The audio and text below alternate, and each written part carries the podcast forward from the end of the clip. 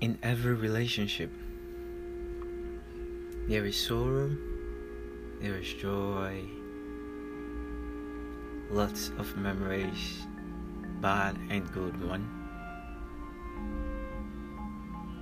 But that doesn't mean every relationship is gonna be bad or be good.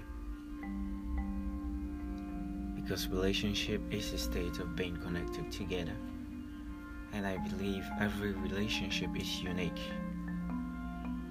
And people come together for many different reasons.